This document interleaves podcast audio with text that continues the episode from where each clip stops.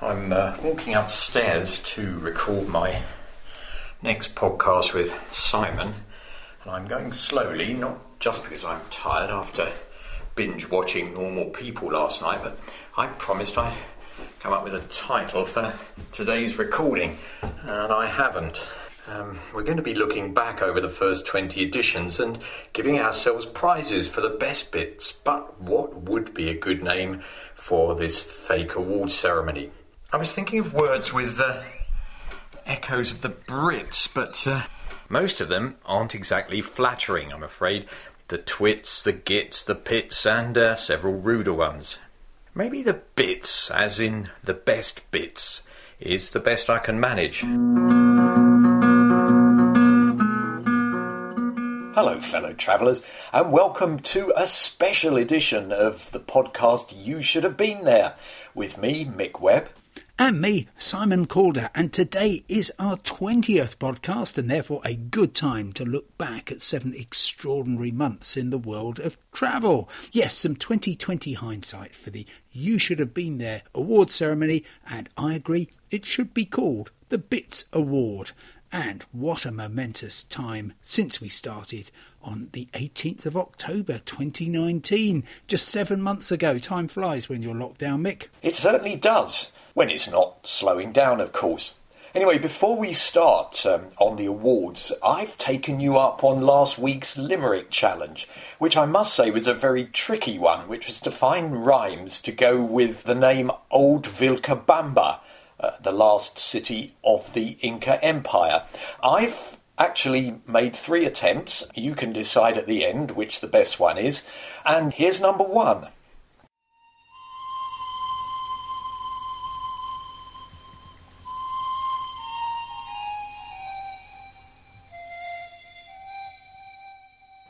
The journey to Old Vilcabamba involved quite a mountainous clamber. For a bit of a kick, and to stop feeling sick, we chewed coca leaves. Quite a few grams, sir. That is very good, Mick. I've tried a few of my own, haven't got very far at all. Anyway, let's start on the awards. Our first award is Best Breakfast from one of our sadly currently impossible outside broadcasts. This was a celebration of a road that's been a common artery for the lives of both Mick and I. He was brought up within earshot while I was actually born in a house beside it, and we still both live within a few minutes' walk of the A23. But until Mick took me there, I'd never discovered Monty's Cafe in downtown Coulsdon. Who's the most hungriest? Uh, he's Mr. Beans. Oh, Mr. Beans. I'm Mr. Oh, I'm Mr. Beans. I, Yeah, I'm that's how. I am. Beans, but yeah, there you so- go. I was going to say he's hungry because he's cycled. Where have you cycled from? Uh, actually, only Coulsdon Town, which is a station I've never been to before. Really? Yes. We are today in the Full Monty Cafe on an unremarkable stretch of roads on the outskirts of the South London suburb of Coulsdon. It's really a suburb of a suburb. Yet, I think this, Mick, is not just an important staging post for travellers on the A23, uh, which is the subject of today's podcast, number seven, I think, but also very dear to your heart. Indeed, just down the road from the Full Monty Cafe. Uh, in fact, before it was even um, invented, I think it was called the Sun, another cafe in those days. I used to stand shivering in the cold, waiting for the 405 or the 414 bus to take me to school. And I might say, without the benefit of a splendid breakfast which we've just had. Uh, yes, the the the Mont. There is a full Monty, of course. Two eggs, two bacon, two sausage, two fried slice, beans and tomatoes, a bubble and squeak and chips or hash browns, a slice of toast and tea and coffee. Um, we just, I'm afraid, went for the Mont, which is just two bacon, one sausage, one egg, one fried slice, and you had beans, I had tomatoes, and that was quite enough. Delicious though it was. It was. But the main purpose of the podcast, as you suggested, was to talk about the A23, a road that, uh, for those who don't know it, connects London with Brighton. and very specifically Westminster Bridge and the seafront at Brighton, and that's a distance of about 53 miles. On the subject of which, how many young women does it take to stretch from London to Brighton? Uh, that's uh, a sort of question which I'm not sure I am. I, I'm going to. I think the term is take the fifth on that. Uh, well, it's 53 because a miss is as good as a mile. And that's a late entry for the lamest joke category. I should say, actually, that the A23 deserves to be up there with the Pan American Highway and the Silk Road as embracing the evolution of transport, uh, with competing stagecoaches, not one but two airports, occasional risk in the shape of highwaymen and these days badly driven trucks, not to mention exotic cuisine like Monty's Breakfast.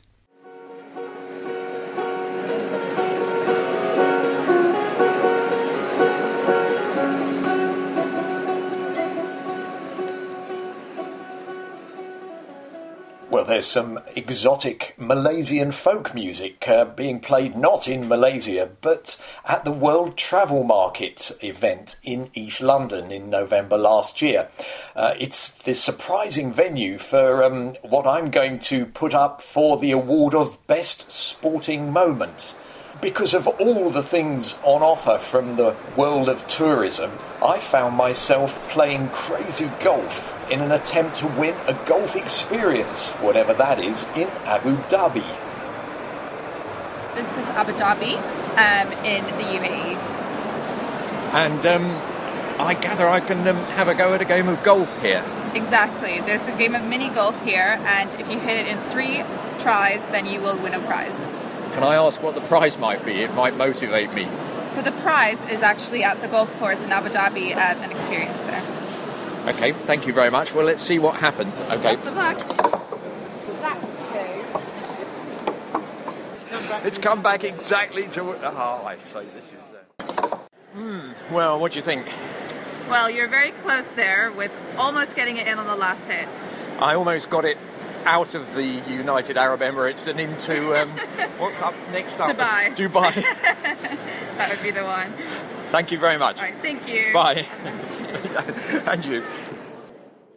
What a surprise! I, I bumped into into Simon um, here at the World Travel Market. Now, you're a veteran of this place. Yes, um, well, uh, what- 26 years I think I've been to it. I've missed a few, I'm glad to say, by uh, actually travelling to places, which is, I must say, a better thing to do than to simply arrive in East 16 in this great aircraft hangar of a place where your vision of the world is completely distorted because you would um, you, you'd imagine from the way that the uh, stands are laid out that probably the biggest place if you imagine coming down from space landing at World Travel Market you would imagine that for example, the United Arab Emirates was the biggest country in the world because they've got the biggest stand.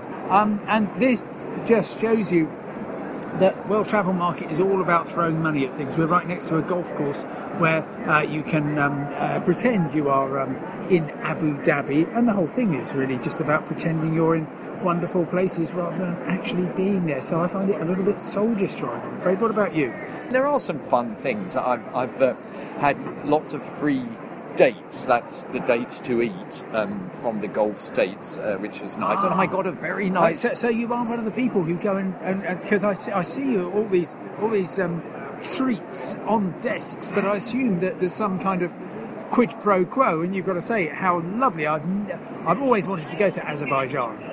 Do you, or do you just pick them up as you go past? them? It depends really whether anybody sees me or not. I must say, uh, in Mongolia, Yeah. um, I picked up a treat. Uh, no one was looking, and I well, I ate a handful of them because they were very small white treats, and I wasn't really sure what they were. I thought they were nuts of some kind at first, and the flavour was absolutely astonishing. I mean, I couldn't decide whether it was really nice or absolutely disgusting, and, and I looked for someone to um, explain to me what what exactly it was. Uh, I think some sort of ancient um, buttery sort of thing. I, I don't know. Uh, it was, probably com- uh, connected with horses and probably fermented. I Uh, imagine. it did, for- it for did taste years, quite yes. fermented. I, mean, I had that. That was quite yes, good. good. I have to go to the World Tra- Tourism Awards now. Are you Um, you going to win something? Uh, no, I'm not going to win anything. I'm going to observe who does win things. Please. Simon and I went our separate ways. agreeing to meet later to swap impressions about the places we'd been to in the virtual world, and to compare some of the more entertaining marketing slogans we'd spotted on our travels.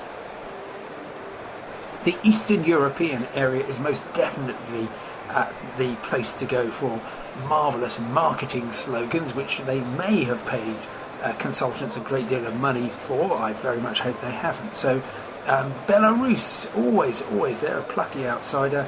Your new birthday is here. Have you got any? Your new birthday's here. What, what does that mean? Well, who who knows? It's enigmatic, as is as is Belarus uh, as a whole. So maybe that's appropriate. What have you What have you found? Um, well, I thought um, uh, Azerbaijan's one was really um, rather rather. I thought it was quite touching. Actually, it was um, Azerbaijan. Give it another look. Right, which is uh, give it a second. Give it a second look. I think. But, and, and since most of us have not given it a first look, that's that's quite ambitious. And uh, a final shout out, I guess, for, for Vilnius, the um, uh, which um, I thought was the capital of Lithuania, but it turns out to be the G spot of Europe. Hmm. I think that won a.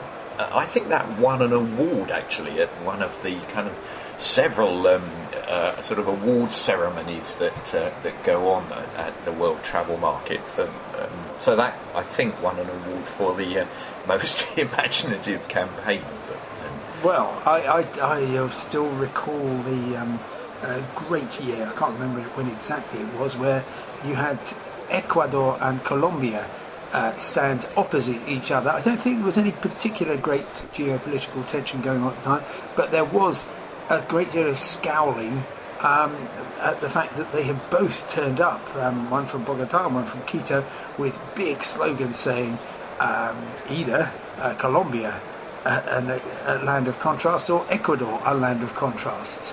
And there they were facing each other.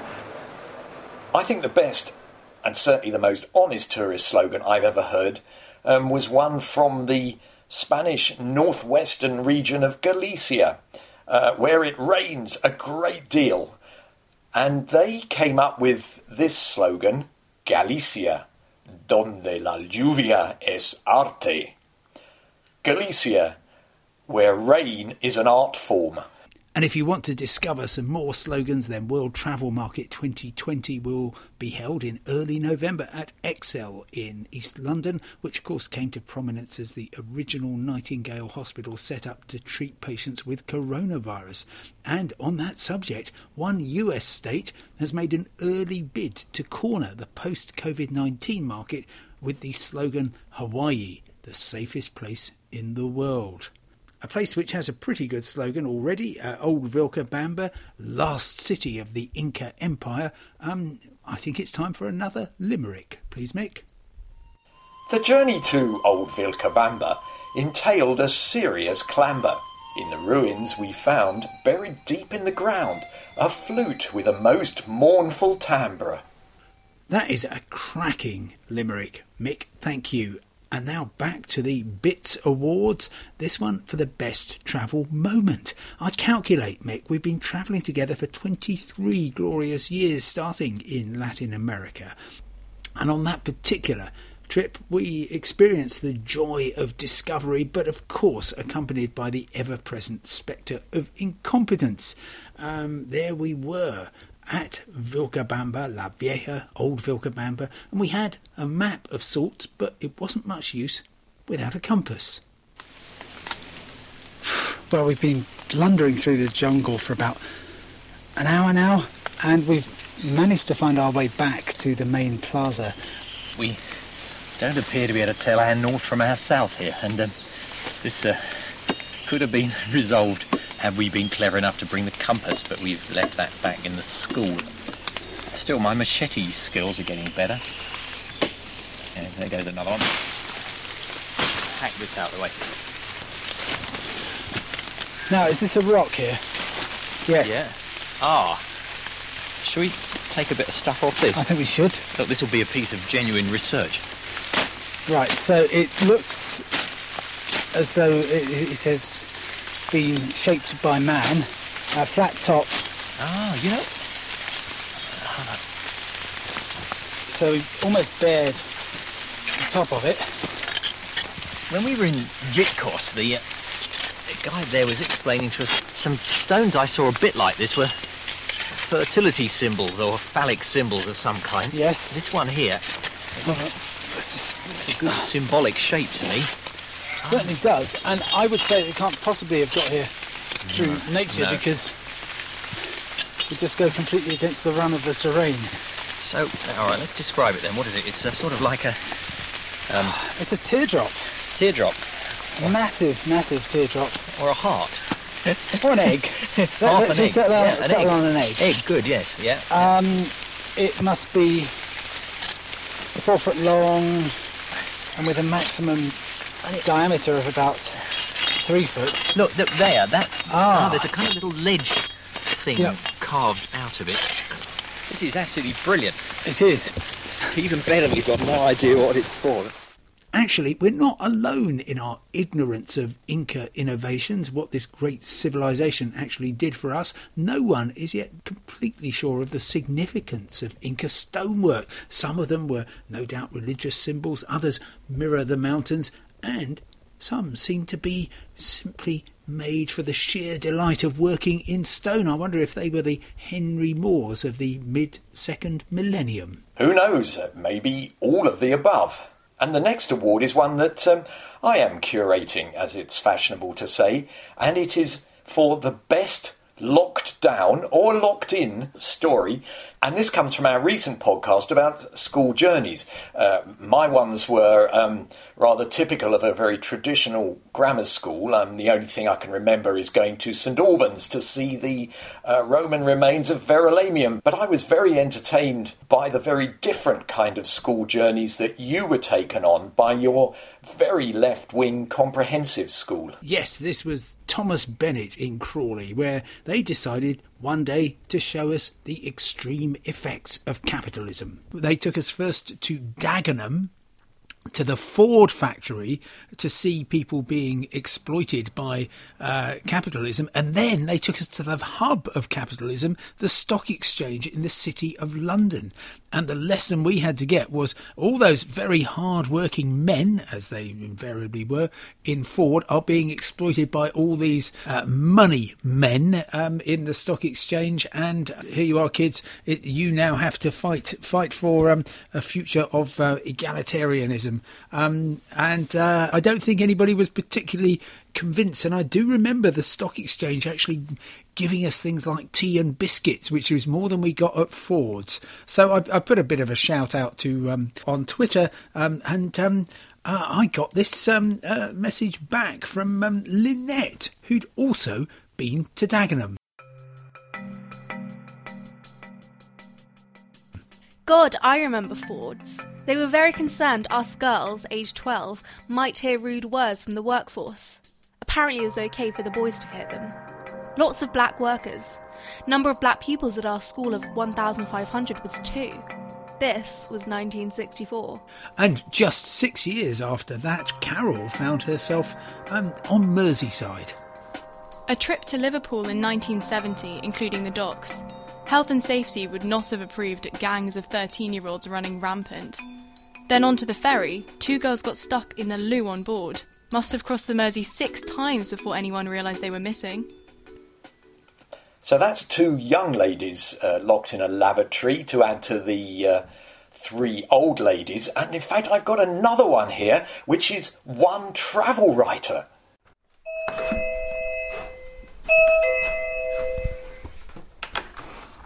Very sorry. Morning, Simon. How's it going? nice to see you. Um, uh, it's all been uh, quite a difficult journey. You and I have um, been across, well, kind of across the Darien Gap, but um, getting from Waterloo to Streatham has proved rather more challenging than that, I must say. We should explain that we're in the middle of the Storm Dennis travel disruption, which I didn't realise in- extended as far as the. Um, uh, uh, washing facilities on the uh, on South Western Railway, but no, I uh, left Waterloo um, on time, and then thought I will take my take my ease. I think is the phrase. Um, Ah, but no such then, luck. well, no, and then then you find out exactly what happens when all the lights inside the loo go off, and there is nothing you can do. You can't open the door. You can't. You can try and kick the door down, and that's not going to work. In the end, you have to do which no something which no passenger ever wants to do, which is press the thing marked alarm.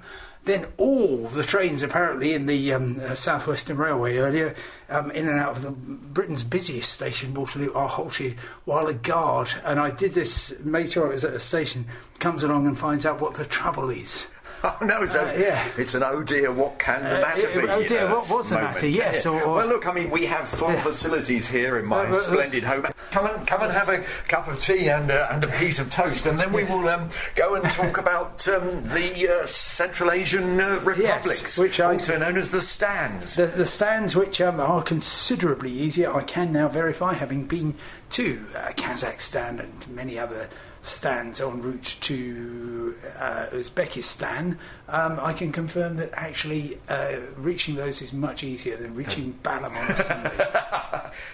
Well, I'm taking the law into my own hands here, Simon, and I am uh, awarding the prize for best locked in, locked down story to Carol for her uh, trip to Liverpool. Fair enough. Well, from inconvenient trains and boats to inaccessible planes. Time now for the currently least relevant topic award, although we didn't realise it at the time. Can you fly with a clear conscience? On another outside broadcast, we'd convened at Gatwick Airport and both discovered that we had a strong childhood connection with the place, but nothing to do with actually getting on planes. I'm thrilled to be here because when I was young, we used to drive down from Coulsdon, which is a not very exciting place, about 15 miles north of here, um, for an exciting Saturday evening out. Wow, I used to come here on Saturday afternoons, uh, sorry, Sunday afternoons, for uh, a treat in this very, very space age 1958 terminal, which was uh, a thing of great excitement. And you watched the plane usually, um, because it wasn't very busy. Now, of course, it is the busiest single runway airport in the world and aiming rapidly towards 50 million passengers a year, which from one runway is uh, quite remarkable. And of course was something to be boasted about um, a few years ago. But there is a problem, um, which is if we were to actually leave this particular zone, uh, the departure area, and get on an aeroplane and fly somewhere, which of course is what everybody else, apart from well, nearly everybody else apart from us is doing, then we would be forced to confront the whole problem of CO2 emissions and flying. Uh, yes, we would, and uh, let's let's confront it anyway. Because although we're going no further than the uh, train back into uh, London, um, it's a cause of huge concern for lots of people. And uh, the if I can just run through the maths briefly, the basic idea is that um, aviation is makes up, makes up somewhere between 2% and 5% of uh, global emissions, depending on whose numbers you believe.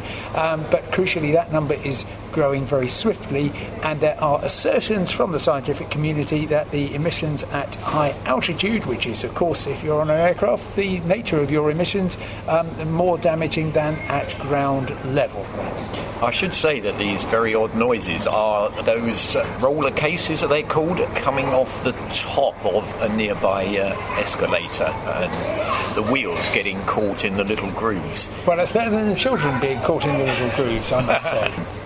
There's another benefit to come out of the uh, current halting of flights, um, not just for the good of the planet, but indeed to stop children getting caught in um, escalators. Quite agree. And another silver lining from this dark clouds of lockdown is that everyone's had time to reflect, looking back at their own travel careers so far. And I have curated this category best formative travel experience, especially for your continuing adventures in Spain with Gerald Bernstein. I'm sorry to say that this episode, which takes place in Valencia, uh, did mark the end of the relationship. Um, I should say that I was a very nerdy sixth form student of Spanish, and um, I was very keen to go and see a scene that was described in a set book that we'd been reading, which I don't think Gerald had actually opened, but I certainly had. Um, and uh, um, This was the functioning of the oldest independent court in Europe, uh, and it adjudicated on um, problems and complaints arising from the irrigation of the very fertile rice growing lands around Valencia and explains why paella indeed comes from there. Um, and basically, it was about um, farmers complaining about their neighbours stealing their precious water.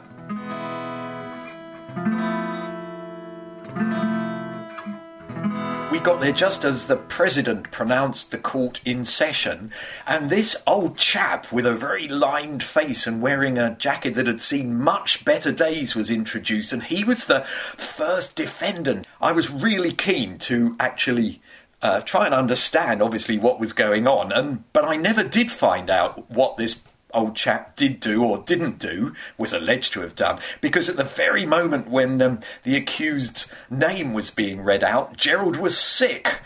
Um, this wasn't the first time. Um, he'd done it once in a cattle trough in San Sebastian, and this time he turned round and vomited into a fountain, which was next door to the open air court. And uh, suddenly um, it was us rather than the defendant who was the focus of attention of all the local onlookers. And uh, I can't say I've ever been so embarrassed. And um, I got to say, our friendship was never the same after that. Oh no, a great travelling partnership coming to a uh, sticky end. Well, while we're looking at the legal aspects of travel, surely Gerald Bernstein himself deserves a right to reply. Have you given him one? Well, I have actually tried to track him down um, using the internet, of course, and this has actually proved quite interesting, even though it has taken me down a number of blind alleys. Um, for example, it took me to a town called Hummelstown in Pennsylvania, where the um, local radio sounds something like this. 1067 is WWKL Hershey, Harrisburg, Lancaster, York, a Cumulus station. As we kick off another hour of today's hottest hits. So, Hummelstown, 5,000 people, founded in 1762 by German emigres called Hummel.